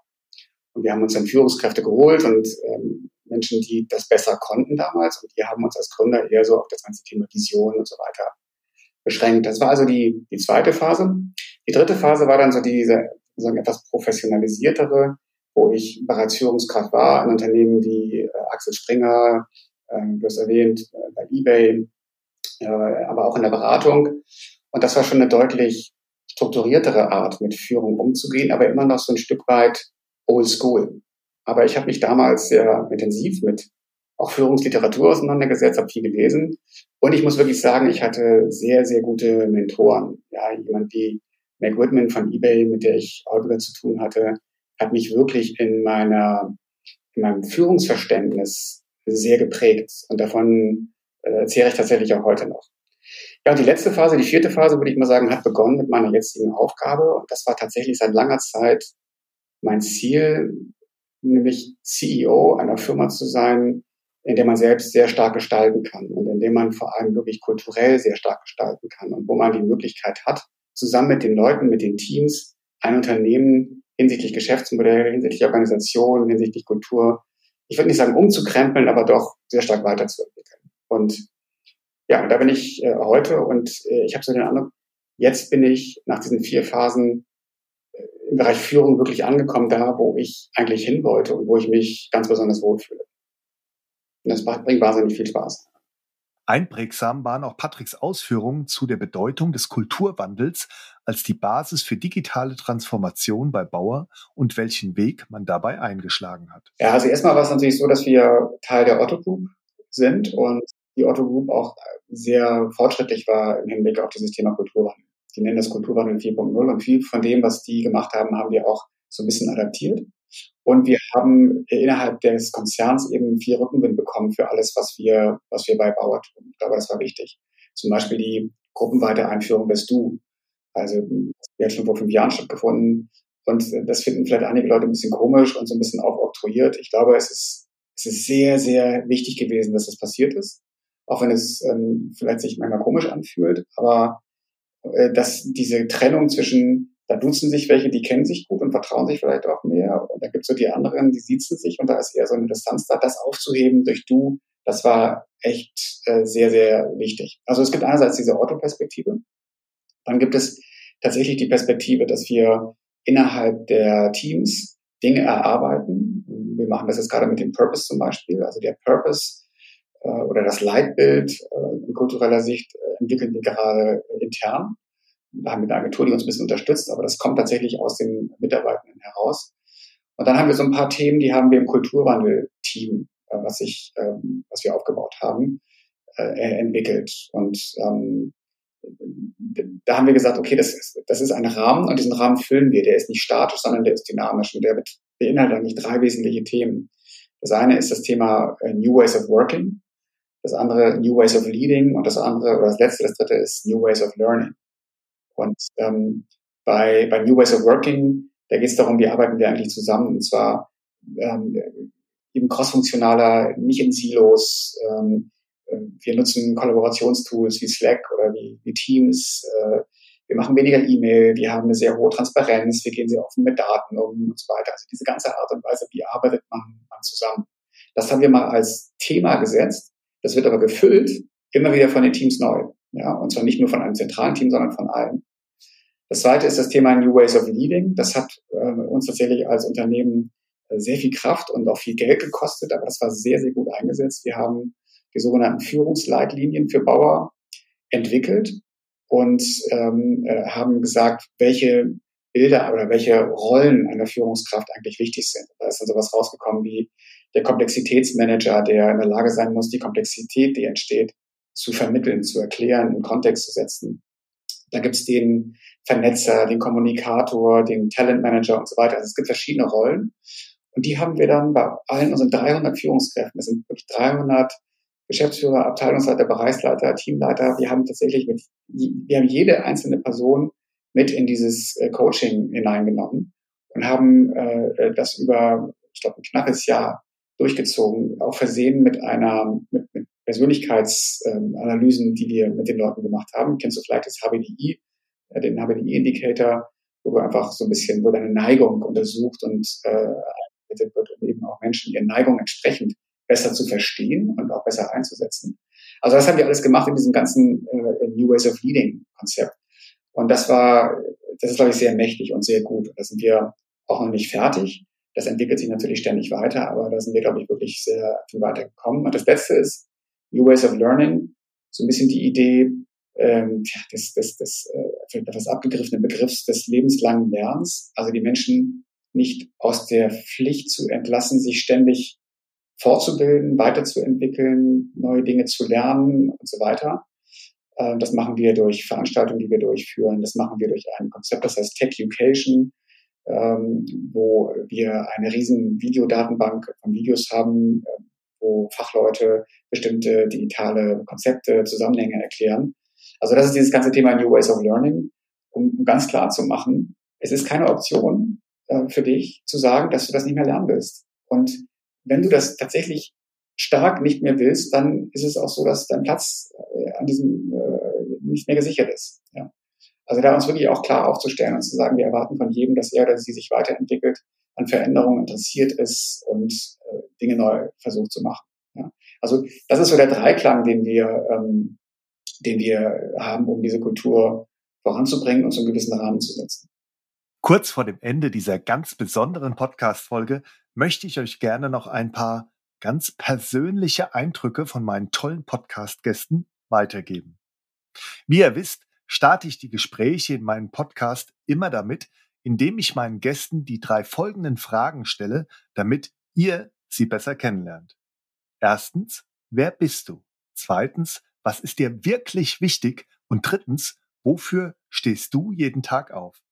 Hört mal, welche Antworten meine Gäste auf diese Fragen hatten. Wer bin ich? Ich bin äh, ein Mensch, der immer auf der Suche nach Lösungen dafür ist, wie andere Menschen, wie er, wie er für sich selbst, aber auch für andere Menschen äh, sich Wege finden können, um in ihrem Gesicht wieder das, die strahlenden Augen eines Kindes erblicken zu können. Also das ist das, wofür ich jeden Tag auch stehe. Wenn ich Großpapa bin, dann möchte ich Enkelkinder auf dem Schoß haben, wenn es so läuft. Und äh, meinen Enkelkindern möchte ich zu Gute Nacht Geschichten erzählen von glücklichen Menschen.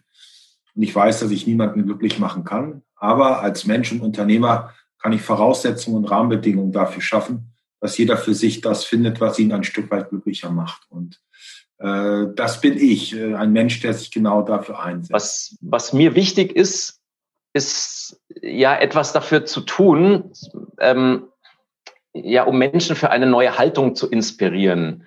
Also eine Haltung des mehr Miteinanders, äh, zu mehr Menschlichkeit, zu einer besseren Unternehmenskultur beizutragen. Und ich, ich selber habe ja einen Lebenslauf, der jetzt relativ quer erscheint, weil ich komme ja vom Finanzen und Controlling, also von äh, wirklich der Zahlen, Daten, Faktenwelt, in der der Mensch keine große Rolle gespielt hat.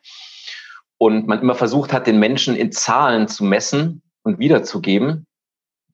Und habe mich aus persönlichen Gründen äh, eigentlich, ja, es waren vor allen Dingen persönliche Gründe, dass ich diese Welt verlassen habe und mich jetzt ja mehr oder weniger auf der betriebswirtschaftlichen Seite auf das ganz andere Feld geschlagen habe, nämlich nicht zu schauen, wie man Wachstum sichert, weil das haben wir im Controlling immer getan, sondern wie man es fördert. Und Wachstum fördern hat dann sehr viel mit Menschen zu tun. Und das ist ja meine Passion geworden. Mir ist wichtig, dass ich wirklich ähm, immer auf der Suche bin, dass ich nicht stehen bleibe, mich nicht ausruhe, auch nicht auf dem Erfolg ausruhe, sondern einer, der Gott sucht, der den, den Menschen sucht. Und für mich ist wichtig, ein weites Herz zu haben, also nicht so eng zu sein, nicht kleinkariert, nicht, nicht zu urteilen, sondern mit einem weiten Herzen den Menschen zu begegnen. Und ich stehe jeden Morgen auf, weil ich ähm, das Gefühl habe, meine Aufgabe ist, Menschen zu ermutigen auf ihrem Weg. Wer bin ich? Ähm, ich äh, tue mir immer schwer mit, mit Definitionen, weil das hat ja auch immer was mit Schubladen zu tun, in die man sich ja auch gerne selber steckt. Ne? Ich, ich versuche es mal auf ein paar Begrifflichkeiten runterzubrechen. Ne? Also ich bin Frühaufsteherin. Ich liebe es, den Tag zu nutzen. Ähm, ich liebe es zu machen. Ich habe einfach immer Hummeln im Hintern. Ich will Sachen umsetzen, auf die Straße bringen. Ich will was bewegen. Ähm, das spielt dann auch in die dritte Frage mit rein, wofür stehe ich auf, aber da komme ich gleich darauf zurück. Ich ähm, bin, glaube ich, das kann ich vollen Herzens sagen, durchaus Optimistin. Also ich sehe das Gute, ich sehe das Gute im Menschen. Da kann da draußen auch toben, was will. Ähm, ich glaube trotzdem dran oder gerade deswegen habe ich wahrscheinlich auch meinen Job, den ich jetzt habe. Äh, und ich bin Genussmensch. Also ich liebe gutes Essen. Ich würde sagen, ich bin ein sehr in die Zukunft gewandter Enthusiast mit einer großen Leidenschaft dafür, das Leben anderer Menschen besser zu machen und einer ganz starken inneren Überzeugung davon, dass wenn wir alle gemeinsam versuchen, diese Welt ein Stück weit zu einem besseren Ort zu machen, uns das als gemeinsames Unterfangen gelingen kann. Das heißt, ich glaube, ich bin so eine Mischung zwischen ähm, jemandem, der sehr visionär ist, jemandem, dem sehr, sehr viel daran liegt, das Wissen ähm, an andere weiterzugeben und der das Ganze verbindet mit der Hoffnung auf eine bessere Welt? Wer bin ich? Also ich bin in erster Linie mal Mensch, würde ich sagen, mit äh, allen Herausforderungen und äh, positiven Dingen, die das Menschsein mit sich bringt. Ähm, eine ganz spannende Frage, wer, wer bin ich? Wahrscheinlich würde ich mich eher beschreiben als, als die Summe meiner Persönlichkeiten und äh, oder Persönlichkeitseigenschaften. Und ganz sicher sind so wichtige Persönlichkeitseigenschaften in der positiven Psychologie lernt man auch bei sich selbst seine Stärken natürlich zu sehen. Ja. Und äh, da weiß ich, dass die Stärke Begeisterungsfähigkeit und Neugierde etwas ist, das in meinem Leben ganz, ganz äh, viel Positives bewegt hat. Äh, das ist ganz sicher so ein Aspekt. Und vielleicht zum Leidwesen von manchen Menschen, auch die meine Lebensbegleiterinnen und Lebensbegleiter waren. Ähm, also ich bin tatsächlich ein sehr freiheitsliebender Mensch und äh, habe Gott sei Dank eine sehr offene Erziehung dazu auch genossen, also so die Erlaubnis auch den eigenen Weg zu finden und hatte, und das habe ich eigentlich erst als Psychologe dann gemerkt, dass das bei vielen Menschen so stark ausgeprägt ist, weil das in meinem Leben nie so eine große Rolle gespielt hat. Ich habe tatsächlich ganz wenig Bedürfnis, mich anzupassen an Werte und Normen. Und äh, daraus, glaube ich, konnte ich in meinem Leben ganz oft schöpfen, weil ich die Bewertung von außen von jemand als okay Sichtweise erlebe, aber Sichtweise von jemand anderem, über die ich dann vielleicht nachdenke, ob sie mir gefällt oder nicht. Aber es ist nicht so eine, dass ich jetzt das Gefühl habe, ich muss jetzt das hinterfragen ganz stark, weil das die richtigere Sichtweise ist.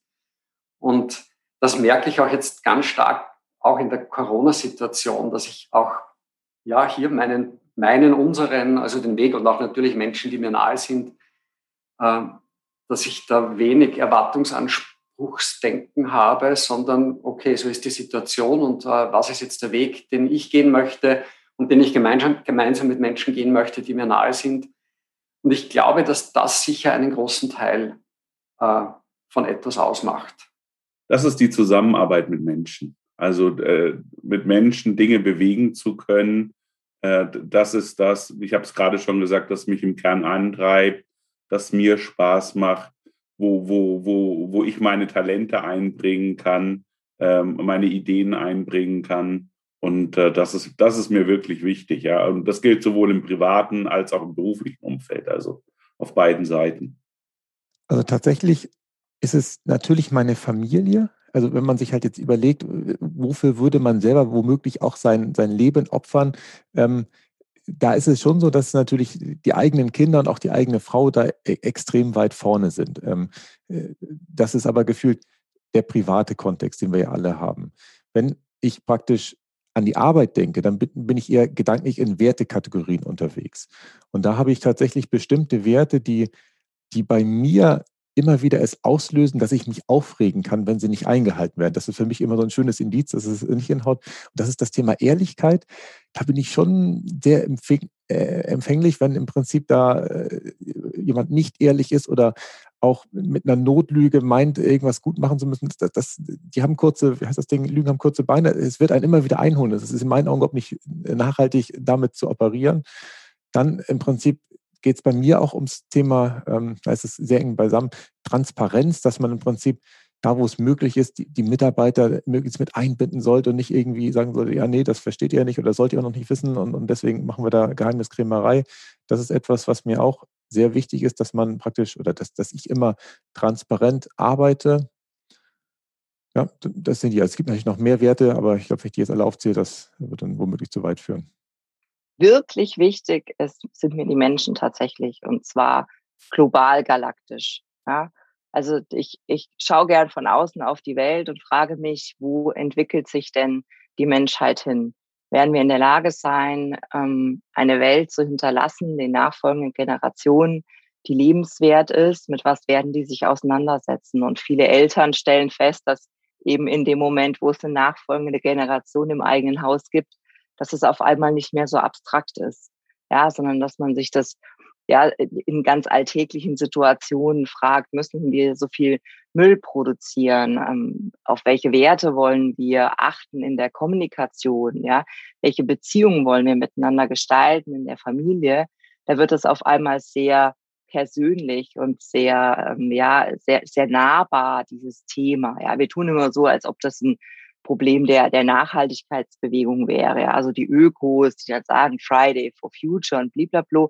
Nee, nee, ich glaube, das ist ein Thema von uns allen in jeder Familie, dass wir überlegen dürfen, ja, ob am Ende unseres Lebens, ob wir uns dem Vorwurf ähm, ausgesetzt sehen wollen, zu sagen, du hast mir eine, eine kaputte Welt hinterlassen, ja, meine Beziehungen sind kaputt, meine Umwelt ist kaputt, ich habe keinen äh, Beruf, der mich mit Freude erfüllt, ich habe keine Perspektive in meinem Leben. Und den Vorwurf möchte ich mir nicht machen. Ja, deshalb versuche ich heute schon, ja, so ein bisschen den Boden zu bereiten, einfach zu sagen, okay, in welchen Punkten möchte ich Vorbild sein für die Generation, die eben jetzt auch in meinem Haushalt wohnt oder für meine Mitarbeiter, für die Menschen in meinem Umfeld. Ja, wo setze ich Grenzen? Wo sage ich, da bin ich dabei und hier ist meine Grenze. Ja, da, da kann ich nicht über meinen Schatten springen, weil das, das verstößt gegen meine Werte zum Beispiel. Vielleicht fange ich mal Gerne. an. Was mir so wirklich wichtig ist, wenn ich darüber nachdenke, wofür ich stehe, sind es eigentlich drei Gs. Und zwar Gesundheit, aber jetzt nicht nur im Sinne von körperlicher Gesundheit, sondern auch von geistiger Gesundheit und Glück. Und das Glück jetzt auch nicht nur ohne etwas dafür zu tun und das so ein, so ein zu optimistisches, naives Glück, sondern eigentlich ein aus sich herauskommendes Glück und Gemeinschaft, Geselligkeit. Das Ganze für mich im Kleinen, in der Familie, aber auch, wenn ich mir wünschen könnte, die Welt ein bisschen besser zu machen, würde ich gerne ein bisschen mehr Gesundheit an Umwelt und in die Welt hinausgeben, ein bisschen mehr Glücksmomente verschenken und zu mehr Gemeinschaft und Zusammen, Zusammenhalten zu beitragen. Was ist denn, was ist denn das, was dich bewegt, Dorle? Also für mich ist es auch ganz stark einerseits das Thema Gesundheit oder Gesundheit an sich, weil ich einfach auch schon oft die Erfahrung gemacht habe, was an der Gesundheit hängt, wenn es Kollegen, aber auch in der Familie eben nicht gegeben ist, ähm, dass es ganz schön einen Strich durch die Rechnung machen kann und dass es uns einfach unsere Basis ist, auf die wir ganz stark achten müssen und dürfen, genau auf den Körper zu achten, auf unser Wohlbefinden. Das ist mir unheimlich wichtig und das andere auch dann egal in welcher Situation die Eigenverantwortung zu übernehmen ähm, und das auch an meine Kinder weiterzugeben. Also wirklich so sagen, was kann ich verändern, wenn ich eine Herausforderung sehe? Was kann ich lernen? Was kann ich anderen damit mitgeben? Wie kann ich andere darunter unterstützen? So ein bisschen die Kontrolle in das Proaktive wiederzugehen und nicht nur zu resignieren und sagen, ich kann eh nichts machen, ich bin der Situation ausgeliefert, sondern den Stift wieder in die Hand zu nehmen. Das ist mir wirklich wichtig ist, ähm, ich habe diese Übung mal gemacht und ich glaube, die ist sogar für jeden ganz gut, sich einmal zu fragen, was sind so die, die Grundpfeiler, nach denen man vielleicht sein Leben ausrichten möchte oder wo, wo man in so eine Resonanz geht, wo man Energie kriegt. Und das war für mich Inspiration, also intellektuelle Inspiration, daher vielleicht auch mein Beruf, aber alles, was intellektuell stimulierend ist, finde ich unheimlich spannend und energetisierend. Das muss nicht meiner Meinung entsprechen, aber irgendwie muss da was sein, was mich triggert. Das zweite ist äh, Wahrhaftigkeit in der Begegnung. Also ja. das Gefühl, dass man, dass ich und auch der andere nicht um den heißen Brei herumreden und auch wirklich selbst mit uns, mit der, mit unserem ganzen Körper, der Seele und dem Geist da, da reingehen in die Konversation, äh, dann erlebe ich das auch als sehr energetisierend. Und das letzte ist Ästhetik. Ästhetik weitergefasst. Also nicht nur einfach schöne Menschen oder so, sondern, sondern generell, ich glaube, es gibt einer gewissen, es gibt eine gewisse Ästhetik in, wie man miteinander interagiert, wie Räume gestaltet sind, sei es in der Natur oder auch wirklich von Menschen gestaltet sind, wie Prozesse laufen. Und ja, wenn ich Ästhetiken entdecke oder Ästhetiken auch herstellen kann, dann gibt mir das auch eine große Befriedigung. Das ist eine fantastisch gute Frage.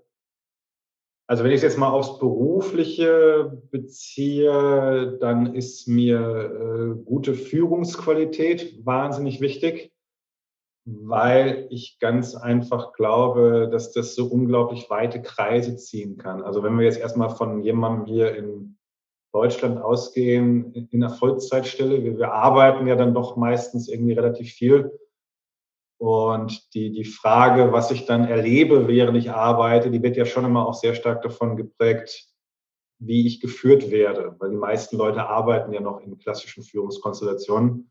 Richtig, ja. Gleichzeitig bleibt es, was ich auf der Arbeit erlebe, ja nicht auf der Arbeit, sondern wir wissen aus der Forschung, dass es diese ganz klaren Spillover-Effekte gibt. Ne? Also wenn ich, wenn ich Arbeitszufriedenheit erlebe, dann erlebe ich in der Regel auch mehr Zufriedenheit in der Freizeit. Und die Leute, mit denen ich nicht arbeite, also meine Familie, meine Freunde, die merken ja auch den Unterschied. Und genau. nicht, dass mhm. jetzt Führung das Einzige ist, aber es ist schon ein gewaltiger Hebel. Und ich zitiere da immer gerne äh, Khalil Gibran, der hat immer gesagt, äh, Arbeit, oder es ist eine sichtbar gemachte Form von Liebe. Zumindest, glaube ich, kann sie eine sichtbar gemachte Form von Liebe sein, wenn es denn gute Arbeit ist und, und mehr von dieser guten Arbeit zu ermöglichen. Das ist schon was, was mich sehr bewegt. Ne? Also jetzt hast du wirklich sehr stark betont und äh, ich meine, wichtig sind mir ganz viele Dinge, aber was mir wirklich wichtig ist, ist tatsächlich meine Familie.